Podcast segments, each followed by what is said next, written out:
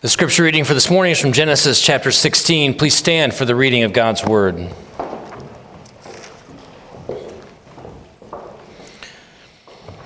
Now, Sarai, Abram's wife, had borne him no children. She had a female Egyptian servant whose name was Hagar. And Sarai said to Abram, Behold, now, the Lord has prevented me from bearing children. Go into my servant. It may be that I shall obtain children by her. And Abram listened to the voice of Sarai. So after Abram had lived ten years in the land of Canaan, Sarai, Abram's wife, took Hagar the Egyptian, her servant, and gave her to Abram, her husband, as a wife. And he went in to Hagar, and she conceived. And when she saw that she had conceived, she looked with contempt on her mistress. And Sarai said to Abram, May the wrong done to me be on you I gave my servant to your embrace, and when she saw that she had conceived, she looked on me with contempt. May the Lord judge between you and me. But Abram said to Sarai, Behold, your servant is in your power, do to her as you please. Then Sarai dealt harshly with her, and she fled from her. The angel of the Lord found her by a spring of water in the wilderness, the spring on the way to Shur. And he said, Hagar, servant of Sarai, where have you come from, and where are you going? She said, I am fleeing from my mistress Sarai. The angel of the Lord said to her, Return to your mistress and submit to her. The angel of the Lord also said to her, I will surely multiply your offspring so that they cannot be numbered for multitude. And the angel of the Lord said to her, Behold, you are pregnant and shall bear a son. You shall call his name Ishmael, because the Lord has listened to your affliction. He shall be a wild donkey of a man, his hand against everyone and everyone's hand against him and he shall dwell over against his kinsmen. So she called the name of the Lord who spoke to her, You are a God of seeing. For she said, Truly, here I have seen him who looks after me. Therefore the well was called Beer Lahai Roi. It lies between Kadesh and Bered. And Hagar bore Abram a son, and Abram called the name of his son, whom Hagar bore, Ishmael. Abram was 86 years old when Hagar bore Ishmael to Abram. This is the word of the Lord. You may be seated. We're continuing in our series looking at the life of Abraham, and uh, last week we were in Genesis 15, real high point in, uh, in the account of uh, Abraham, but also a high point in all of Scripture. Uh, we saw Genesis 15, we saw that God had provided through word and sign assurance to Abraham in his faith, assurance of God's protection when he was afraid. Remember, verse 1 started out with, with uh, God saying to Abraham, I'm your shield. So, assurance of protection. When he was afraid, God provided assurance of his faithfulness. When, when Abraham began to doubt, God invited Abraham out and said, Look at the stars. If you could number them, so too shall your offspring be. So, assurance of God's faithfulness when Abraham was doubting. And then finally, assurance of God's forgiveness when Abraham sinned, which was something that Abraham couldn't have fully understood in that moment. But we know as we understand the covenant that God made with Abraham in Genesis 15, that covenant in which God walked alone between the divided animal parts, saying, May it be done to me if either one of us fail to keep covenant. That was a demonstration of the grace of God that would be poured out on all who put their trust in Jesus Christ for their salvation. So now we come to this passage in uh, chapter 16. We read in verse 16 that Abram was 86 years old at the time that we, you know, see the events unfold in Genesis chapter 16. Now, Abraham was 75 when he was called out of Ur of the Chaldeans. So it's been 13 years since he set out for Canaan. Uh, we also know that it's been 10 years th- uh, that he had been in Canaan. So 10 years in this land that was supposed to be for him and his offspring after him, and yet no children. 10 years in. And he's not getting any younger. And neither Sarai. So Sarai now is someone who, you know, his wife has not yet conceived. So, how will an offspring be? How, how will Abraham have a child? It's not just that it hasn't happened yet, it's humanly speaking, not going to happen because the text tells us that Sarai was barren. It seems impossible that God should keep his promise to Abram when his wife cannot bear him a son. So the picture we get in this chapter of Sarai is of a person who has grown impatient with God's progress. She's barren. She's not going to have a child, or so it would seem. She knows that Abram has been told that he would have many children, but time is marching on, and so she has a proposition for Abram. Let's use my servant as a surrogate. So, if with Sarai we see a picture of a person who's grown impatient with God's progress, in Abram we see a picture of a person who has grown indifferent to God's promise. Again, he had just had this mountaintop experience of God's grace. And yet, when Sarai comes to him with this proposition, it's as if he just kind of, you know, shrugs his shoulders and says, okay, whatever. What's striking about Abram is his indifference to God's promise, given all that had taken place. And then we come to Hagar. Hagar isn't without her flaws. She grows proud when she conceives. But in the end, Hagar is the nameless, voiceless victim in this text. Abram and Sarai don't even mention her by name.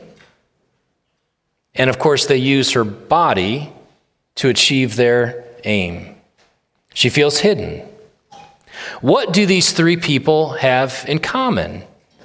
All three, in their own way, fail to trust that God sees. That God sees the predicament that they are in, that God remembers the promises that He has made, that God will not fail to do all that He has said that He will do. Now, we can forgive Hagar for not fully grasping that, but we can't really forgive Sarai for that, and, and certainly not Abram. It's narrative, so we need to ask where do we see ourselves in this text? So, where do we see ourselves? Perhaps in Sarai. Sarai was impatient with God's progress. Do you ever find yourself asking, God, why are you so slow to act? God, when are things going to change? When will you provide? Or do you see yourself in Abram? Abram was indifferent to God's promise. Have you ever been surprised by how quickly you go from this mountaintop experience of God's grace, where your, where your zeal for God and your love for Him is so strong, nothing would ever seem to shake it, to this point where you just find yourself cold and indifferent to Him and His ways? And then Hagar. Hagar, well, Hagar was vulnerable and alone. She was insignificant in the eyes of the people that she has left Sarai, Abraham, the others. She would be insignificant to the people to whom she was returning.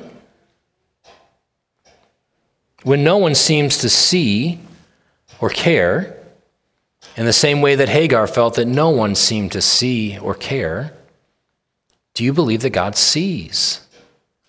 And that God cares. So let's take a closer look at these three figures in this text, but of course, there's one more as well. There's the God who sees. So, four points this morning. First, Sarah's impatience. Second, Abram's indifference. Third, Hagar's hiddenness.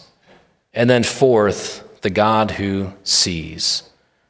Sarah's impatience, Abram's indifference, Hagar's hiddenness, and the God who sees. But first, let's pray. Heavenly Father, as we come before you this morning, we do pray that you would work by the power of your Spirit through this, your word. Lord, would you help us to see ourselves in these flawed people because we are flawed people as well. We're so thankful that you don't present us with human figures in the Bible that are, that are perfect and spotless and have it all figured out. Lord, you, you give us people that we can see ourselves in so that we, like they, may see you more clearly. Lord, you are the hero of this text. You're the hero of every story. And so we pray, oh God, that you would help us to see how you have revealed yourself to us in your Son, Jesus Christ. How it is, in fact, oh God, that in all things we know that you are a God who sees. We give you thanks in Jesus' name. Amen.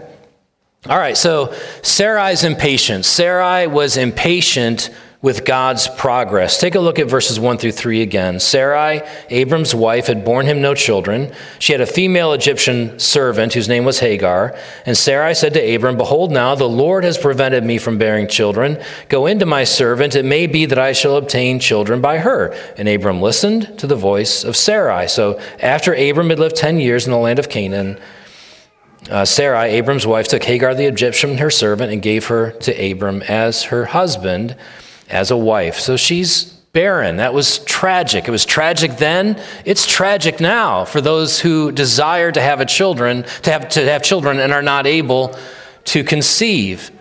In her culture, it was especially a mark of humiliation, unjustly to be sure, but was a mark of humiliation for a woman to not be able to conceive in that culture. If she did conceive, it was a sign, so people thought, that she was uh, successful, that she was especially blessed by God. If she didn't conceive, it was a sign, so people thought, that she was a failure and that she was cursed by God. And so here is Sarai, wife of Abram, the one who has, uh, you know, led his people on this journey of faith and who was awaiting the fulfillment of the promise that he would have a son and that he would have children that would grow to become as numerous as the stars in the sky and inherit the land. And Sarai must have felt that she was in the way. Isn't she the one she must have felt that was holding things up. And so she has a proposition Abram, take Hagar, take my wife. Now, that was actually common in the culture from which they had come. Back in Ur, they were pagans. And it was common in the cultures around them. Now, you may say, well, that isn't common in Judaism, but remember, Judaism isn't on the scene yet. This is just Abram, who has been called from a pagan culture with his people, who is now in a relationship with the living God and is beginning to know God in ways that we don't fully comprehend. He certainly knows enough to worship God. And yet he didn't have the, the law of Moses, for instance. So, what did they have? They had the example of surrounding culture. They saw what happened there. They knew what they did back then. And even though you have to think that there was enough light in their knowledge of God to know that God would keep his promise somehow and bless through Sarai, yet they chose, and, and Sarai brought the proposition take Hagar. And so he did. And then Sarai, when Hagar conceived, Sarai, you know, blamed Abram for that fact. And of course, when she was at the beginning of the text, you know, telling us that she was barren, Sarai blamed God for that fact. Now, what does our impatience with God's progress reveal? Because we too grow impatient with God's progress. Our impatience reveals what we truly desire. I think that's what was happening for Sarai. It's interesting to me in verse 2, about partway through verse 2, Sarai says, Go into my servant. It may be that I shall obtain children by her. Now, I'm, you got to be careful not to read too much in here, but I do find it somewhat interesting that she doesn't say, It may be that we obtain children through her. Or it may be that you, Abram, to whom God has made this promise concerning a child, may, it may be that you are able to bear a child through Hagar. She says, It may be that I shall bear a child, that I shall have a child through Hagar. So you can imagine, given the cultural expectations and the pressures that she would have felt as a woman in that culture, to bear a child and not be able to, we can certainly sympathize with the possibility that her greatest desire was to be a mom, to have a baby. Now, we'll be able to ask her one day. But we do know our own hearts, don't we? We do know how what seemed to be God's delay in timing, perhaps for a child, perhaps for a new job, perhaps for a spouse, perhaps to hear whether or not you've gotten into this school or that school. We do know how those delays can tend to, as we get anxious in the midst of those delays, expose the true desires of our hearts. Don't we? Our impatience reveals what we truly desire.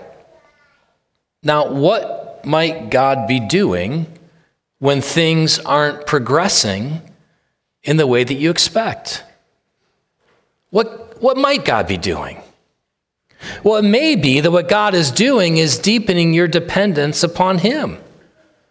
God, I had my plan for how this was going to unfold. I had my timeline. You're not hitting the marks, Lord. What's going on here? And in the process, you tend to learn that where else are you going to turn but to God? Only He can set the path straight. Only He can provide. He sets the benchmarks in the end, and He'll never fail to meet one of His benchmarks. So it may be that what God is doing is deepening your dependence upon Him. It is certainly in the midst of those delays an opportunity to reorient your heart to Him. Again, when that anxiety comes because things aren't progressing the way in which you had planned, we have the option in that moment to cast all those anxieties upon the Lord, believing that He cares for you. An aspect of His care for you is not just that He will have you where He wants you, when He wants you there, but all along the way, He will be present with you. He will comfort you. He will gladly take your anxieties upon his shoulders. Right? So then it's fair to ask if what God is doing is deepening our dependence on him and reorienting our heart to him, is that lack of progress really a lack of progress? In the end, if what God is doing is conforming us into the likeness of his son, which actually is the destination that matters most, when it comes to who we are. So, our impatience with God's progress is actually an opportunity that God provides for us to deepen our dependence and reorient our hearts toward Him. But then, secondly, we see Abram's indifference in this passage. Now, again, remember what has just happened in Genesis chapter 15 that amazing covenant cutting ceremony in which God comes and does something that, again, as I mentioned last week, would have been foreign to our thinking, but absolutely would have made sense in their culture. Here's this more powerful figure, this king, who had come to a, a king that he had conquered and cut, you know, have the animals cut apart, and then the, the suzerain or the conquering king would walk with the vassal or the subjected king between the animal parts, and, and the sign meaning that if the you know, vassal king fails to pay tribute, or if the suzerain or conquering king fails to provide protection, then may it be done to either one of them as has been done to these animals that have been cut in two. It was a covenant cutting ceremony, it was a way of invoking wrath upon yourself. But of course, in the passage in Genesis chapter 15, who walks between the animal parts? God, represented by the smoking fire pot and the flaming torch, not Abraham. What a wonderful picture of God's grace. God is saying to Abraham, May it be done to me if either one of us fail to keep covenant. And of course, Abram did, and all of his offspring after him, with the exception of one, Jesus, who actually bore the curse in our place. Now that's amazing grace. Abraham must have been blown away by it. We're blown away by it if we really meditate on it and think about what God has accomplished for us through the cross of Jesus Christ. And yet, here's Abram in Genesis 16 seemingly indifferent. He's certainly indifferent when Sarai comes to him and offers him Hagar. What he should have said in that moment to Sarai was listen, God said he was going to provide. He's going to do this in a way that we can't fully understand, but we have to walk by faith. Let's rehearse the ways in which God has enabled us as we've trusted Him, as He's provided for us. And let's rehearse the ways in which, as we have walked by sight and not by faith, we've experienced hardship. Sarah, I, I, let's, let's just remember we can trust God. So, no, I'm not going to take Hagar. And then when Sarai came to him and was embittered because of uh, the way in which uh, Hagar was looking with contempt upon her, and when Sarai was saying, you know, this is your fault. Abram, instead of saying, well, she's yours, do with her what you want, he should have said, no, we have an obligation to her. We need to protect her. But Abram was indifferent. He just didn't seem to care. Now, why might that have been? I'm going to do something that I'll acknowledge is a bit of an inference.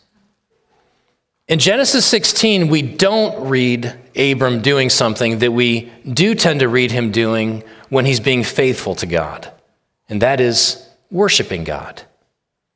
When we read back through the earlier chapters, when we don't see Abram building altars and worshiping God, it's usually in chapters in which he's walking by sight and not by faith.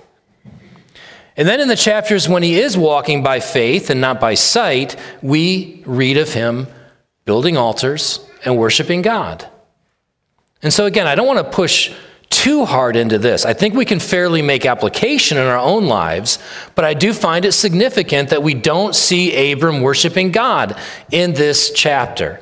So it may be that Abram had, in a way, cut himself off from God. He had maybe isolated himself when it came to his relationship with the Lord. Now, again, that's a maybe when it comes to what's happening in the text. But we do know from our own experience that when we isolate ourselves from God, when we don't engage in regular worship of Him, corporately or privately, our hearts grow cold. We grow indifferent toward Him and His ways and His will for our lives. And so I think one of the dangers that we need to guard against lest we grow indifferent and cold toward God, is isolation from God. Not availing ourselves of the means of grace that He provides. Being here on Sunday morning, worshiping Him, knowing that by His Spirit He is present and seeks to minister to us through word and sacrament. Not you know, not, not shrinking back from the opportunities that we need to seize each day to spend time in His Word and to engage with Him in prayer, to have fellowship with our Father in this way. If we have families, to, to not engage in, in family discipleship, to spend time in family worship. These are all ways in which we either, you know, actually or by example, isolate ourselves from God. Live as if He just isn't there. Our hearts grow cold when that happens. It doesn't matter what kind of mountaintop experience we had a month ago, or a year ago, or when we first gave our lives to Christ. Our hearts grow cold over time. Now, again, this is not a you know legalistic thing where if you just you know drop the uh, if you just do these things, then what will inevitably follow is nearness to God and a sense of warmth and fire and love to Him. That's not what I'm saying. What I am suggesting is that it's like, um, well, it's in a way, it's like Elijah.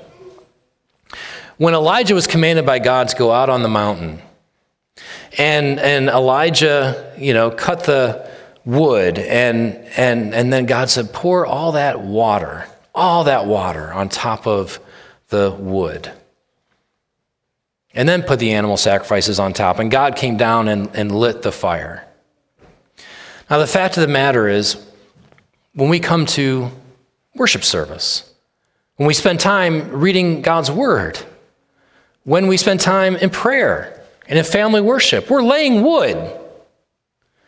And also, our hearts are distracted, our, our thoughts are elsewhere, and we're inconsistent. And that's like so much water that we dump on the wood. And yet, God is so good. He comes by His Spirit through word and sacrament. And He brings fire. And so we come here. We seek to, we seek to listen.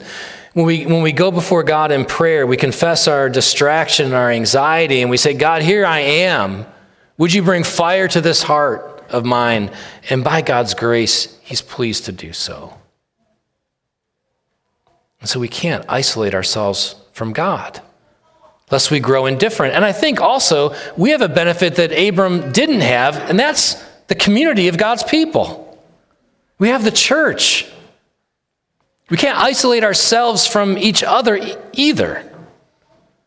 Whether we isolate ourselves from God or we isolate ourselves from His people, the inevitable result is that we grow cold in our faith. We find ourselves feeling indifferent toward God and His ways. And then we come third to Hagar's hiddenness. Hagar felt hidden from God's presence. The text tells us that she was an Egyptian servant. They most likely acquired Hagar when they were in Egypt, when Abram had fled Canaan and gone to Egypt because there was a famine in the land of Canaan. So they would have acquired most likely Hagar there. They've, you know, taken her, you know, back to Canaan with with them. And now it appears that she is on a long trek back to Egypt where the, where the angel finds uh, Hagar is at the southern tip of Canaan on the way back toward Egypt. She's carrying an incredible burden. She had been poorly treated by Sarai. She was pregnant with Ishmael. She was a single mom. And she was alone in the desert. And yet she is so blessed in this passage in ways that we can't fully you know, comprehend just from the text. Hagar is the only matriarch, the only woman in Genesis who is promised descendants. Abram was promised descendants, Jacob promised descendants, Isaac promised descendants. Only the only woman in Genesis who is promised descendants is Hagar. The only person in the Old Testament, male or female, to confer a name on God is Hagar. Scholars have pointed out that in the entirety of ancient Near Eastern literature that has been discovered to date, this is the only time that a deity speaks directly to a woman. Hagar felt as if she was all alone, hidden, without help and without hope in the world. And yet, what we learn from the text and what we understand from history is that she was loved by God. She was seen. She was blessed. And then she obeyed. What a remarkable example she is to us. She listened to God. She walked by faith and not by sight. When God said, Go back, she went back. She returned and she endured what she found there. What do we learn from Hagar? A couple things, I think. First, it is not always God's will to take us out of hard circumstances. Now, if you are being abused, if you are unsafe, then yes, you must seek safety. But most of us find ourselves in situations that fall short of that. We find ourselves in jobs that feel like they're just dead end jobs. We find ourselves with bosses who don't appreciate the work that we do. We find ourselves in relationships, perhaps in a marriage that feels loveless, is cold. We find ourselves in difficult circumstances with life not playing out the way that we thought it would. We have a, a child that requires extra care. We, we have a family member who we have to spend a lot of time and energy devoting ourselves to. Things just don't go the way that we thought they would go. And we look for an escape. There, there must be an end to this. And there are some hard circumstances from which God does not call us. That in fact, He calls us to endure. It's not always God's will to take us out of hard circumstances. And then this our significance is found in the eyes of God alone. Our significance is found in the eyes of God alone. When Sarai, Uh, I'm sorry, when Hagar became pregnant, she looked with contempt on Sarai. There was a sense in which this person who had been unseen by so many wanted to make sure that she had something that her mistress didn't have. At the end of the day, whose opinion matters? In whom, whose eyes do we ultimately need to be seen and treasured and loved and valued? The eyes of God alone. He's the only one who matters. He is the only one who sees.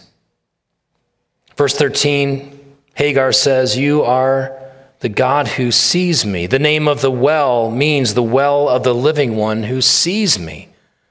Hagar was able to rest in, rejoice in the fact that even though she was going back to a hard circumstance, she knew now the God who sees. So let's look last, finally, at the God who sees. Verse 10, let's go back up to verse 7. The angel of the Lord found her by a spring of water in the wilderness uh, the spring on the way to Shur, and he said to her, Hagar, servant of Sarai, where have you come from and where are you going? Now, commentators are mostly in favor of the idea that this is actually a, a theophany or perhaps even a Christophany, a, a, a pre incarnate revelation of the second person of the Trinity, of Jesus Christ. Others say, no, this is simply a messenger from God delivering the Word of God. I, I tend to think that it's the former and not the latter, that this is a manifestation of God in some way, a theophany, perhaps a Christophany. But what is being brought to bear in the life of Hagar is the Word of God, even if it's just an angel. Whoa. Bringing a word from the Lord. God is speaking to Hagar. He's saying to her, not I've heard your plea in the midst of your affliction. Look, look at the text. Verse 11 Behold, you are pregnant, you shall bear a son, you shall call his name Ishmael, because the Lord has listened to your affliction. There's a sense in which even the agony that she's in, that, that, as far as the text would tell, she hasn't vocalized yet to God. God is saying, I'm aware of your affliction. There's a sense in which I, I hear it, I see it, I see you, I know what you're going through. This is what God is saying to Hagar. He is the God who sees. And in the same way that, that God sought out Adam and Eve, when they tried to hide from God, so too God is coming to Hagar and he is seeking out her in the midst of her feeling of hiddenness. God is the God who sees. What difference does that make in your life today? When you are impatient with God's progress, what difference does it make that God is a God who sees? It is hard to know whether faith should act or whether faith should wait when you're facing a decision that has to be made. It's hard.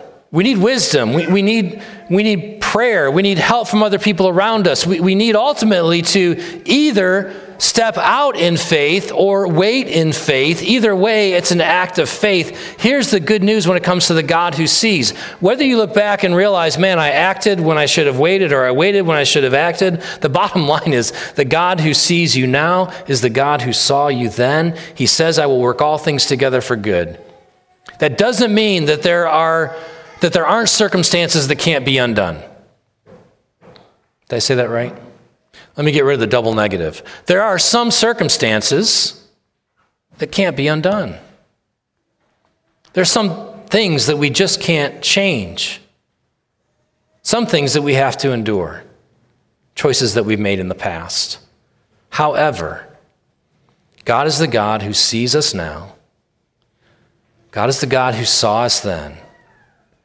And God is the God who will not turn his gaze away from you.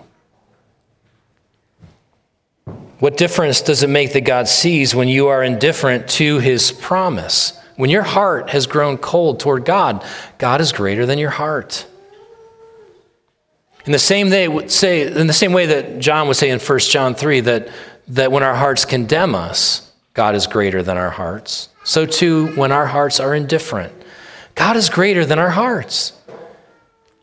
He will woo back to himself those whom are his own. No matter how cold your heart may be toward God right now, do not think that that's the end for you. Turn to God. Say, God, here I am in my indifference. Would you deepen my affection for you? And then finally, when you feel hidden from God's presence, what difference does it make that God sees? It makes all the difference in the world.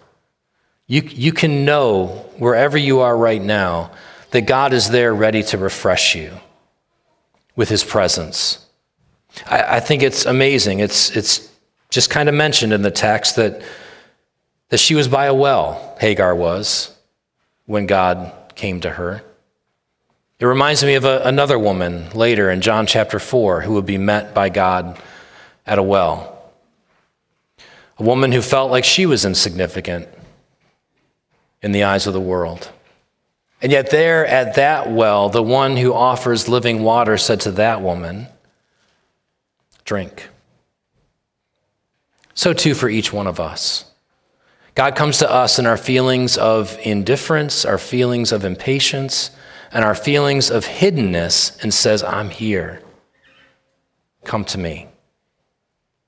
God sees and hears and he shows mercy. He shows mercy when we are impatient with his progress. He shows mercy when we are indifferent to his promise. He shows mercy when we feel hidden from his presence. God's mercy is manifest to us ultimately in his son, Jesus Christ. Jesus is the one who is infinitely patient with his Father's plan. He knew when his time had not yet come, and he knew when his time had come. And when his time had come, he set his face resolutely toward the cross. He was patient with the Father's plan. Jesus is the one who never grew indifferent to God's promises. For the joy set before him, he endured the cross, scorning its shame he earnestly, deliberately, and with focused zeal that did not waver, go to the cross to bear the curse for our sin. And yet, if anyone should feel hidden from God's presence, it's Jesus, isn't it? From the sixth to the ninth hour on the cross, when he cried out, My God, my God, why have you forsaken me?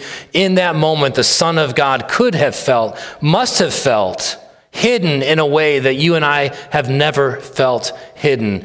He experienced that sense of being cut off from God so that you and I, as we look to Him, would never experience being cut off from God. Even when we feel hidden, we have a God who is gracious and who always sees. Let's pray. Heavenly Father, we, we thank you. We thank you that you are a God who sees. Lord, for some of us, that is terrifying. And yet it need not be. You are a God who, who knows us, who knows what's going on deep in our hearts, who knows what's going on in those times when we're alone. Lord, you know. You see. And yet, in your Son, you extend to us grace. So, Lord, would you help us to trust and rest in your knowledge of us, to trust and rest in the fact that your plan is good, to trust and rest in the fact that when we feel that no one sees, and perhaps no one does, you do. And in that we can find great joy. We ask all this in Jesus' name. Amen.